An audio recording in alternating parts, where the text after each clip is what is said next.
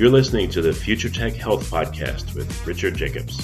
Until I reached age 40, I never realized the obvious that we all have medical issues, or we at least have a family member or close relation that had, has, or will have them in the future. Medicine and biological systems are the final frontier. Until we've conquered death, figured out how life began, cured cancer, and understood our purpose in the universe, there's a heck of a lot to talk about when it comes to our health. Future Tech Health means I'll be covering futuristic topics that are actually already in clinical trials, or even starting to appear on shelves or by prescription, or available for your own use. We dive deep into stem cells, CRISPR Cas9, the science of sleep, epigenetics, medical testing, cancer, ketogenic diets, stem cells, aging, regenerative medicine, and more. My goal for you, the listener, is to learn from these podcasts.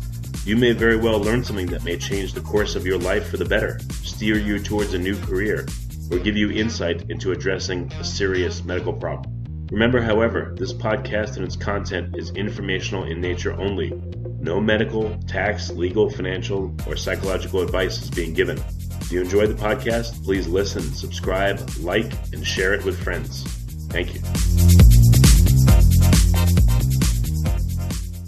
This is Richard Jacobs with the Future Tech and Future Tech Health podcast.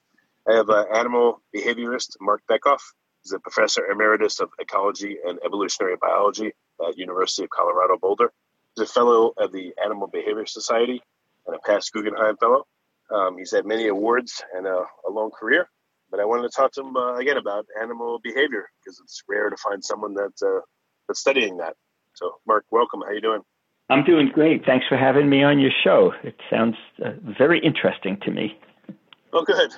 Well, what got you interested in animal behavior and when we talk about animal, you know, what kind of animals? All animals or certain ones? Yeah, I mean, I've really been interested in animal behavior and, you know, all aspects of protecting other animals since I'm probably two, my folks say, that I grew up in Brooklyn, New York, and um, I was always asking them what the local dogs and cats and squirrels and even insects and birds were thinking and feeling. So I'm one of those lucky people who found my niche early on and just was hell bent to pursue it as a career when I was old enough. Yeah, that's great. When I've uh, gone to a steakhouse with my wife, I always tell her they should have a like a dog shelter right next door, because the steakhouse could feed all the extra food that's not eaten to the dogs. And yeah, it. yeah, and I would probably work to close the steakhouse. but, oh, yeah, that's true. That's true. Yeah, but, but no, that's a, no, I understand what you're saying. I mean, I, I, you know, some people think I'm radical. I don't know how radical I really am, but, but I still think that you know we all need to work together with you know people who have different views and make the world a better place for all beings, non-human and human, and that's that's basically what my major projects are right now is working for the well-being of all beings. So, are, are there any particular animals that you studied that uh, like really fascinate you, and maybe we can go into detail. Yeah, I mean, I've been studying dogs forever, and I think recently you interviewed Jessica Pierce, with whom I wrote Unleashing Your Dog, that came out last year. Right. Um, but I did long-term field study of coyotes living in the Grand Teton National Park outside of Jackson, Wyoming. Um, I did about an eight and a half or nine year study. And they're fascinating because the minute one starts talking about the coyote, um, you realize that they're really variable, and there's there's really no animal who you can call the coyote.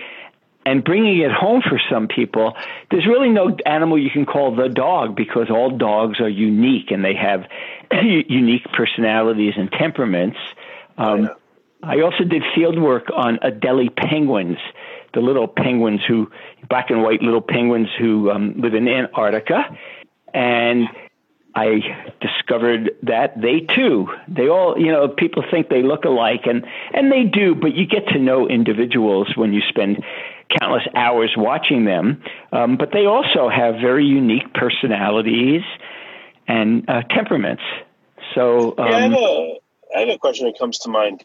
Yeah. So some of the animals you studied really aren't in contact with people very often, and then some animals like dogs are in contact with them constantly. Do you think that um, do you see a lot of personality variation in animals that aren't in contact with people versus ones that do, like dogs, or is it us making it up in our minds, like anthropomorphizing? No, excuse me.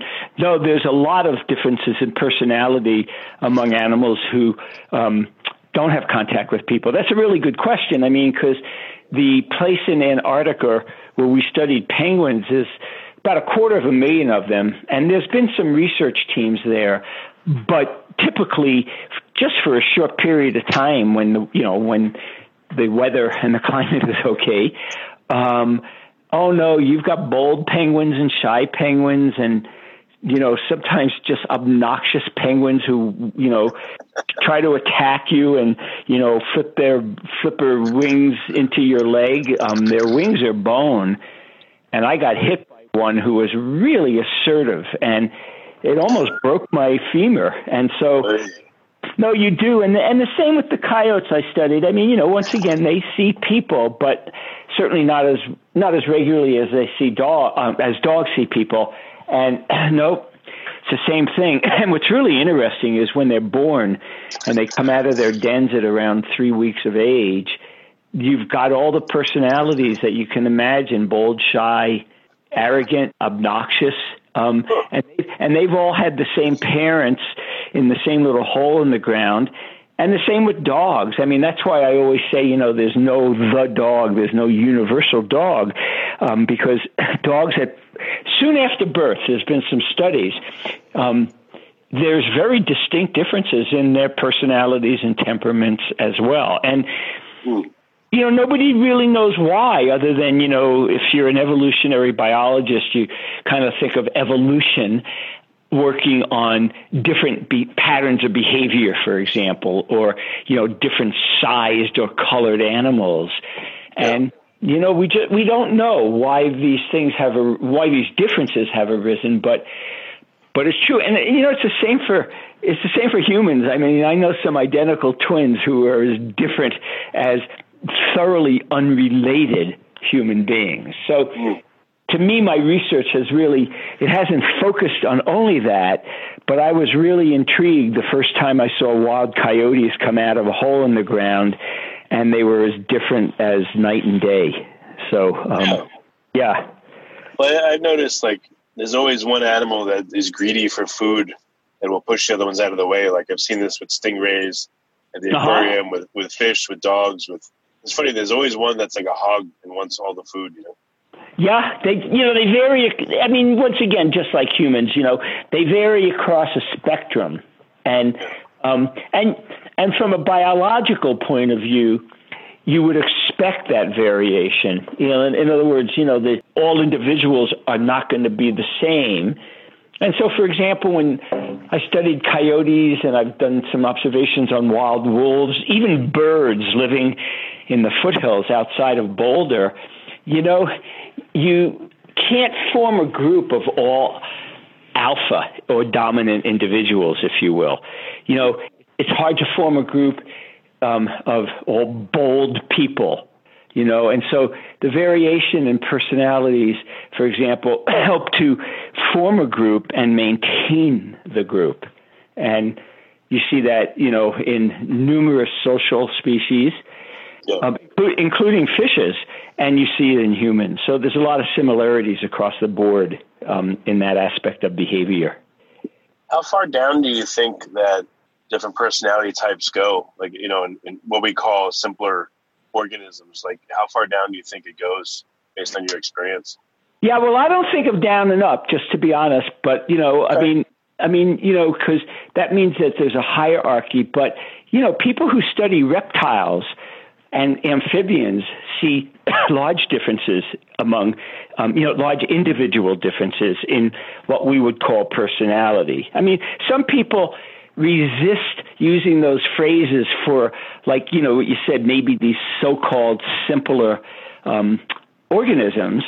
But there's been great studies on fishes that show very clearly that they show the same spectrum of personalities as do dogs, wolves, coyotes, and humans. Wow. Again, And, and the same, you know, I've been in my field work. I've come across, you know, different animals. And when I was in Africa, um, we met some crocodiles. I mean, we we we met them at. a, we met them at a distance, of course, but but you know the guide that you know who knew some of the individuals said, you know, his first thing he said was, you know, you want to stay away from all of them, you know, just as a precaution, but that, you know, certain individuals were more were bolder and some were shy. And so as a as a research scientist, I just keep the door open on all these possibilities just because because the minute you think you know everything, maybe the second you think you know everything, you really learn that there's a lot you don't know. And so right. keeping the door open um, on behavioral differences. And also, you know, that question about personality, you know, people talk about so uh, simpler organisms. And, you know, when you really get into the nitty gritty of studying most organisms, the word simple goes out the window just because they're simple when you don't understand a lot about them. You know, so so when I started doing some work, well, the, some of the work on penguins, you know, you know, people would go, well, they all look alike, they all behave alike, and then, you know, literally, you just hang out with them for a couple of hours, and you go, well, that's just not true. You know, they share the same basic patterns of behavior, but they don't all behave the same. Hmm. Okay. Yeah. So what's um, I don't know, what's your overall like feel or gestalt now that you worked with a lot of animals in a lot of different contexts over many years. How do you feel about them now versus when you first started working with them? Like what are some insights or things that really have stuck with you over time working with them?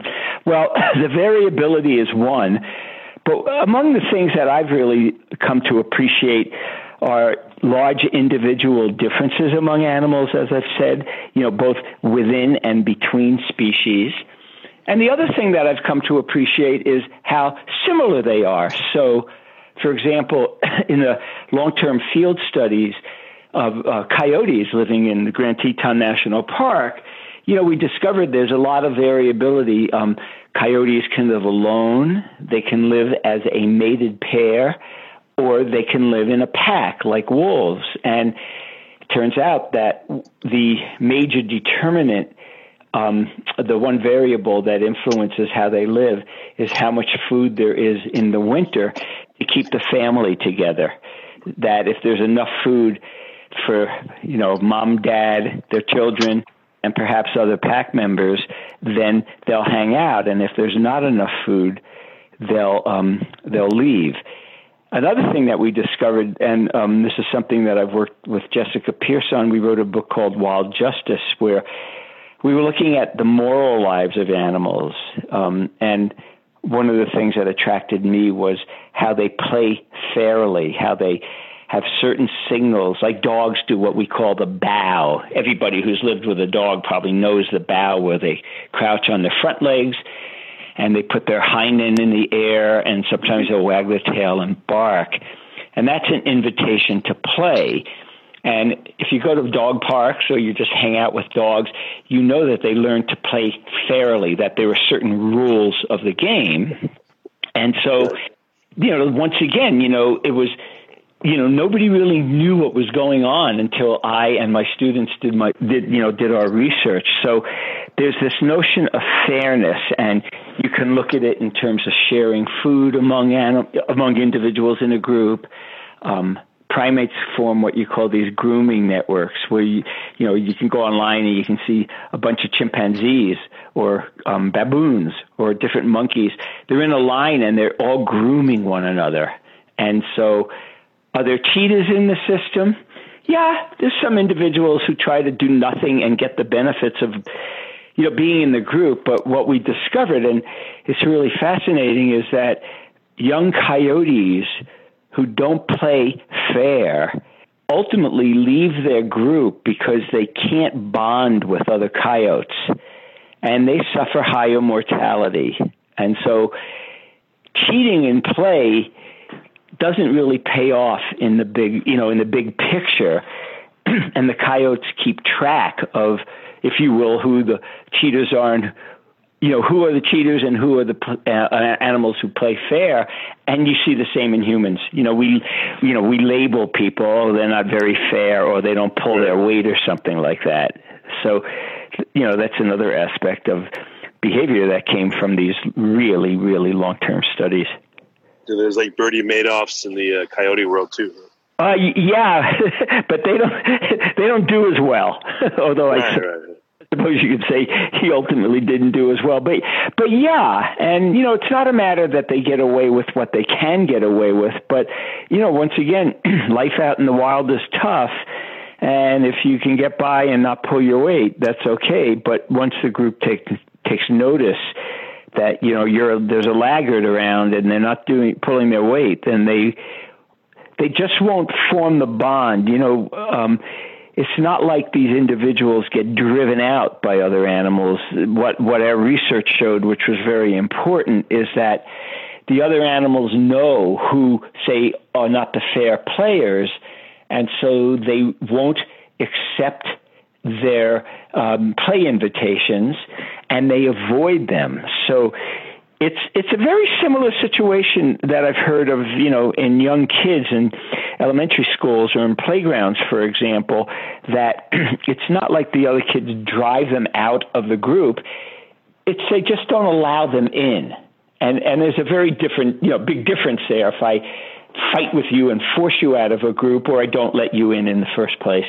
Um, and in the field, you know, suffering higher mortality is really a huge cost because it really basically means you're not going to go on and reproduce and make more babies who are going to carry your genes. And so that was one of the big things we found after countless hours and years of studying these animals. So, um, yeah, so we've also learned that you need to do long-term and you know long-term studies on identified identified animals so that you know who's who and you have some idea about their biographies. And how about uh, for a little while focusing on dogs? I guess because mm-hmm. I love dogs and a lot of people are familiar with them. What what uh, interesting or unique things that you found out about dogs that most people don't know? Well, the one thing I've mentioned is you know the intense amount of variability, but there's a lot of things. You know, one of the things about popular press about dogs is it's just filled with myths, and a lot of these myths become what we call memes. They're they're idea they're just ideas that sail through mostly popular media and sometimes. Uh, sometimes scientific media. So one that I've been focusing on is that dogs are not really our best friends. You know, it's it sells books and it attracts headlines, but dogs aren't, if you will, humans' best friends. They're best friends with some humans, but dog abuse is rampant, for example. Um, and you know, there's a lot of dogs who suffer immensely by trying to live in a human oriented world. Um, so that's one thing. Another is that dogs are not unconditional lovers. You know, one of the bumper stickers that you'll see, if you will, or posters is that dogs are man's best friend or human's best friends, and they are unconditional lovers. And it turns out that dogs are extremely choosy about the individuals with whom they bond and who they come to love. Um, oh, interesting. Yeah, I mean, you know, if you've ever if anybody's ever rescued an abused dog, you you know that sometimes I mean it can take a long time to rehabilitate them and they're not just love muffins if you will who will love you know love everybody unconditionally. Um, you know another is that dogs don't live in the present, you know that the past really really influences um, their behavior. And so a lot of times what people do is they come up with you know, an animal, an individual who really doesn't exist. And from a research point of view, what's really fascinating is that you learn about all these facts and then you basically come to appreciate dogs for who or you know for who they really are and so um so i think that that's you know that to me is a very, very important. Um, it's a very important thing to, you know, remember um, about yeah. dogs that they are individuals, they're not love muffins, and they're surely not our best friends. Well, I've noticed, like in my own family, you know, my kids are getting there; they're growing up, but our dogs seem to definitely know that they're kids, and they treat them differently. They're they're more careful around them, and mm-hmm. you know, I've noticed, like when people come over, for some reason, one of the dogs will like the people, the person. You know, sometimes they don't like it. You know, none of the dogs like them, but usually mm-hmm. the dogs like pick the person, and the person picks the dog. It's just funny. It, it seems like the dogs, I guess, always are discerning. You know, who's in the house and who they'll be close to and how, and they have like different relationships with different people. You know. Oh yeah, dogs read us really well. I mean, and and what you just described is really interesting because you know some people have studied it. That, for example, if you pet a dog, turns out that their heart rate and blood pressure goes down, and so does ours, for example. But there's a connection before, and and people don't really know what it is. You know, I'm not going to necessarily say it's like, you know, ESP or something like that, but people describe that mutual attraction really, um, ac- you know, across breeds and across dogs. And uh, the the last dog who I rescued, who I named Jethro, I mean, we locked eyes across a kennel here in Boulder, Colorado, or a kennel at the um, Bol- the uh, Humane Society of Boulder Valley. And and we just locked eyes. And he was the dog that I wanted to bring home. And I did and I we lived together for 12, 12 and a half years and I can't tell you what it was other than I'd been there and you know what it's like when you go to these shelters. I mean, you want every dog because you feel sorry for them and they're just begging they're begging for you to take them home. But there was something very unique. And after a couple of days of going, I just walked in and I wasn't expecting it to happen. And I walked in and the woman who was escorting me said, Wow, what just happened? And I said, I want that dog. and, and, and he wants me. So maybe it was a little arrogant, but, um, but he wants me. So, so do you, do you think dogs like really care about us or are they just using us for food and shelter or What's your read there? Oh no, no. I don't think dogs manipulate us at all. Of course they can, but no, I mean I think that you develop this reciprocal and long-term, you know, enduring bond and that when you're in a mutually caring or you could say loving relationship, then they care about you like you care about them. So do dogs ever use us? Well, I'm sure they do sometimes, maybe not all dogs, but it's just like I don't like casting people out as being selfish that way that they're just using us for their own selfish ends. But so no, I no, I think the, the you know the history of domestication, if you will, or the domestication process would simply be that wolves became dogs, or you could say how how did dogs become dogs? And the way in which dogs became dogs was that people formed social relationships with wolves. Um, it was easy to do because wolves and people were social and cooperative. And then they selectively bred those individuals, you know, with whom they formed bonds. And over time, wolves, if you will, morphed into dogs. So I think that that reciprocal cooperative relationship has persisted. And so, yeah, I mean, I dogs we get dogs get dogs can get as much out of a healthy relationship as we get out of that healthy relationship, and it's not one sided because dogs are using us. They, it, the whole the whole system would not have um, evolved that way. Yeah. Do you know of anyone that um, is getting at all close to being able to communicate with a dog in its language and understanding the you know how dogs communicate. I mean, I guess you know the movement of their body and their tail and their posture and their eyes and their mm-hmm. dogs. Dogs seem to communicate on I don't know like five or six different levels. Sure, people seem to just stick mostly to verbal and then some body language and stuff. But you know, has anyone really pushing the frontiers and getting close to being able to literally communicate with a dog? Well, it depends on what you mean communicate. I mean, I think we communicate with dogs really well, you know, when we understand the general form of their communication. So, you know, we pay attention to, say, their tail, their ears, their facial expressions, their gait, their posture, their vocalizations. Um, are their eyes wide open? Are their ears erect? You know, and and you know other uh, variables like that.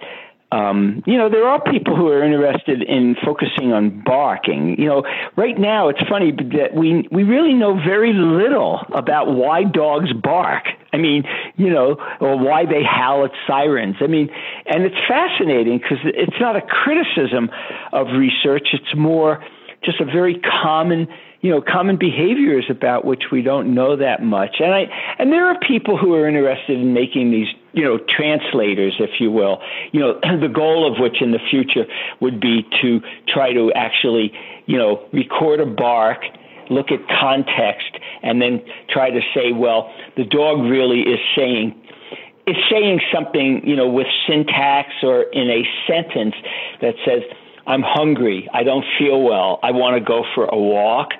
Um, I I'm not sure where I come down on that because I'm not sure that we're going to be able to do it so explicitly, and I'm honestly not so sure that we're going to get all that much information, all that much additional information when we can do it. But but if we could do it, I think it would be fascinating to have a certain vocalization, for example, and posture, say, and gestures that says, okay, I need to go out and pee, or hey, I want to go down the road and play with my best friend Max or Mary. So, yeah. I, I'm I'm open for keeping I'm I'm I'm open for keeping the door open, if you will. Um, and in that research, you know, we'll probably learn a lot more about who dogs are. So, you know, it's a win-win for everybody. And and I always say that the more we learn about dogs and the more we appreciate them for whom they are, it's not only better for them, but it's better for us. Um, and it's better for the relationship we form because getting back to this, you know, dogs being unconditional lovers, um, I spend a lot of time at dog parks because that's what I get paid to do and I like to do it. And I've had people come up to me and say, you know, is there something wrong with me? My dog hasn't really bonded with me. Um, she doesn't seem to love me. Or I've had people come up and say, you know, I just don't seem to have this magic with dogs. Is there something wrong with me? And I usually say to them, you know, no, it's not all about you because dogs are very choosy lovers. And um, so, so these myths that prevail are they they're bad for the dogs and they're bad for humans. That's the only. I mean, that's the easiest way to summarize them. Have you ever um, worked with you know chimpanzees where they've taught them sign language and you know, or have you looked at the science behind that, or like what have they discovered, for instance, about you know the animal mind, if you can call it one thing, by, yeah. by doing that? Well, that's fascinating work. So the answer is I've never studied it, but years ago, I got to hang out with some of the famous chimpanzees like Washoe, who learned um, ASL, American Sign Language, because I was a good friend of Roger Fouts, who did all of the most of the pioneering work in that field. And I was amazed. I mean, I have to tell you, I mean, I've hung out with really fascinating animals on different continents, and watching these chim- um, chimpanzees communicate with one another using ASL was just amazing. And what was really fascinating was that when Roger Fouts moved his research group from Oklahoma to Eastern Washington University, he stopped studying them. He felt that, you know, he had not that not that he had necessarily answered all the pertinent questions, but he felt there was an ethical dimension to his research and that he didn't like, so he wanted to stop doing it. So these chimpanzees taught themselves sign language, and he had, yeah, and he had video cameras in different parts of this large enclosure. I mean, you know, these are captive animals, and there was no way they were ever going to be, you know, re- returned to wild chimpanzee habitat. So he basically had videos of these animals interacting with another with one another, teaching one another sign language. And then I, I remember just sitting and watching some of these animals coming up and saying, I want your shoe in American Sign Language and, and pointing to your shoe. So, so really? I, yeah, I know. yeah. So you can, so I mean, what, you know, part of your question was what, what can that tell us about, you know, their, their minds and what it tells you about not only chimpanzee minds, but also the minds of other mammals, birds, fishes, reptiles, amphibians, is that they're very active places, that they're doing a lot of work, if you will, and that all these animals have very deep um, cognitive and emotional lives. And there's so much. What I love about what I do is that almost daily you come across some new study or some new essay about all different, uh, you know, all different um, aspects of animal behavior, from which you can make these really strong inferences about what's happening in their heads and in their hearts. So, I, I love what I do. Yeah, I just do. Do do animals ask questions, or when they, you know, learn ASL, for instance, do they just issue commands on what they want? Like, you know, what's different about how an animal would talk when you observed it? You know, a chimp using sign language versus a person? Are there things they don't do or do that we don't do? I don't know that field well enough, but but but I do remember a chimpanzee w- pointing to my shoe, and I wondered whether um, she it was, it was, a female. She was asking me, "Can I have um, your shoe?" Because I don't know ASL, but. Um, but but you know what you're asking? That's a really pressing question. Do they ask questions? Because they do. you know, when they beg for food, for example, they they could be asking, "Can I have that food?" rather than just stealing it. Um, when a dog wants to play with another dog and does the bow or does some kind of action or makes a sound, they're asking the question, "Would you like to play with me?" So, well, are are they, or they're saying, "I want to play"? Like, well, they could be doing food. Right. Uh, well, no, they could they could be doing both. Um, they could be saying, "Do would you play with would you play with me, or um, would you like to play with me, or um, you know, I want to play with you?" And and that's a great question, and I th- I think it's a little bit of both, and I think it depends on the relationship because we'll also see um, dogs, dogs, coyotes, and wolves who I've studied do something like bite another animal too hard and then do a bow. And what they're basically doing is punctuating the play sequence and saying something like, I'm sorry I bit you so hard. I want to play. Or I'm going to bite you hard, but it's still play. And and I think what you're asking is a great question is what are they doing? Are they saying, I want to play, please play with me, or do you want to play with me? And I'm not quite sure right, you know, on the on the spur of the moment, I'm not quite sure how to parse that. So, but I do think it's a little bit of both. That would be my um, that would be my impression. I guess there's probably no interviewer animals like me, but uh, that's why I asked. what did you say? I didn't I didn't hear you. I, I, I constantly am asking questions, so maybe that's why I asked the question of whether they ask questions or if they just state their desires. So. Yeah. Well, no, that that's a great question. I, I I would say that we have enough data to say it's it it's a little bit of both depending on the context. I really do. Yeah. Um, okay. Yeah, in fact, I in fact the, one of the first golden rules of play. I just thought of this, and, and you know I've come up with these in my my my research. Is ask first. So that play bow would be asking, you know, Richard, would you like to play with me? Um, That's true, yeah.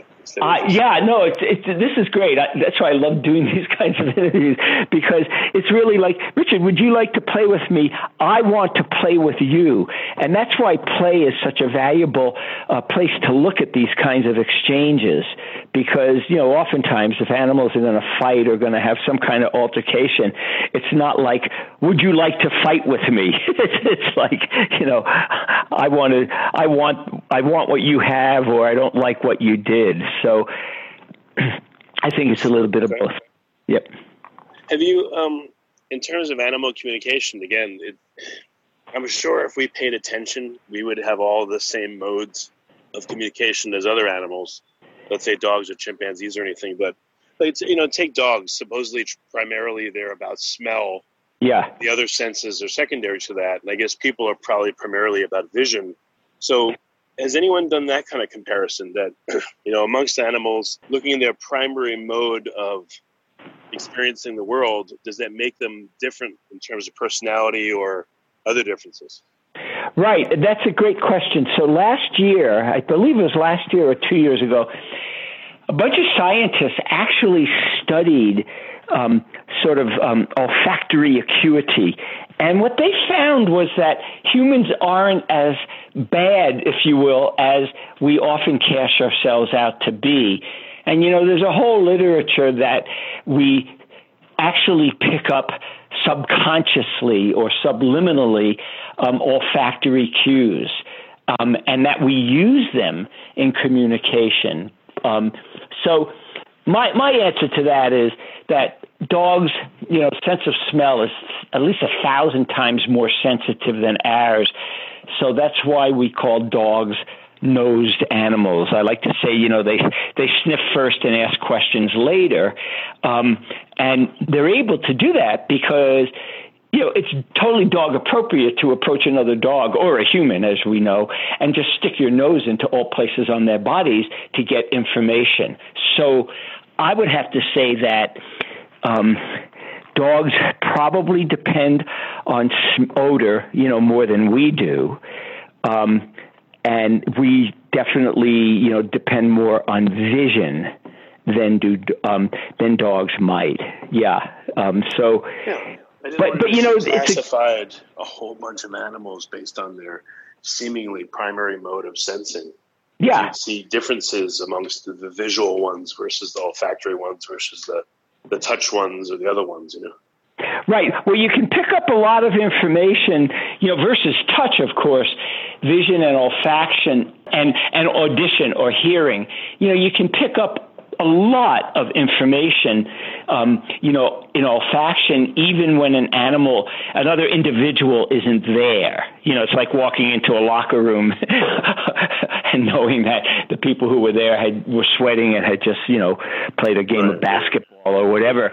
Um, so, so I think you know what happens with a lot of you know, it happens with all animals, including people, is that, you know, we use the modalities and we focus on the modalities, um, you know, from which we get the most information.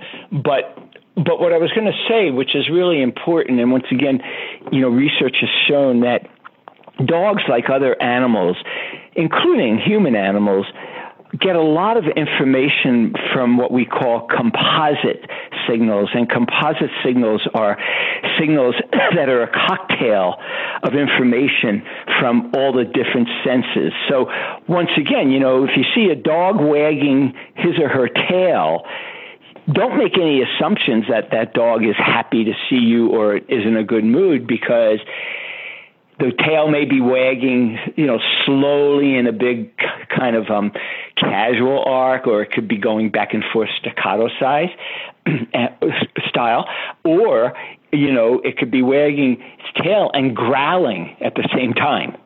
So yeah, I, have seen in, in, my dogs, you know, like um, I can tell when one of my dogs is agitated because his tail wags in an agitated way. Yep. Another one when he's mad his tail starts going slow, and then when he's happy, it goes in a different way. So like exactly right, right even within the same animal. It's, right, it's well, right, but but what you're describing too, it's you know the same species, but they're different individuals, and that that's a perfect example of how two dogs could communicate a similar message in different ways. And then, of course, the interesting thing also is do they communicate um, the same message in the same way? And what we've learned is that in messages of, I, I call them sort of messages of urgency, but you know, when an animal is really aroused and stressed and, you know, potentially could be aggressive or assertive, there are certain characteristics of the sounds, for example, that really are a warning. You know, don't come closer. I don't want you closer, or there's danger in the area. But, but once again, just you know, I think of my friends who, you know, I would interpret their behavior as they're being in a good mood and happy, when in fact I know them well enough to know that they have little quirks that means that they're really not in a great mood and happy, although other people would, you know, express the same behaviors and be happy. True, true. Yeah, and so so what's great about your questions uh, are that um, you know is that that that we just once again can't come up with so many general rules that apply across um, all dogs, for example. Well, very good. Well, Marc, I wish I could talk to you a lot longer, but I'm out of yeah, time. that's great. Thank you very much for your interest. Yeah, well, what's the best way for people to find out more and maybe get in touch or read work that you've done or get your books? The best way would just go to my website or my homepage, which is marcbekoff.com, M A R C B E K O F F dot com. There's tons of information there that's updated. And I also write regularly for Psychology Today. so if they want to know a lot about what you and I have just talked about, they could just do a web search for um, Marc Bekoff Psychology Today. That's great. Mark, thank you so much for coming. I really appreciate it.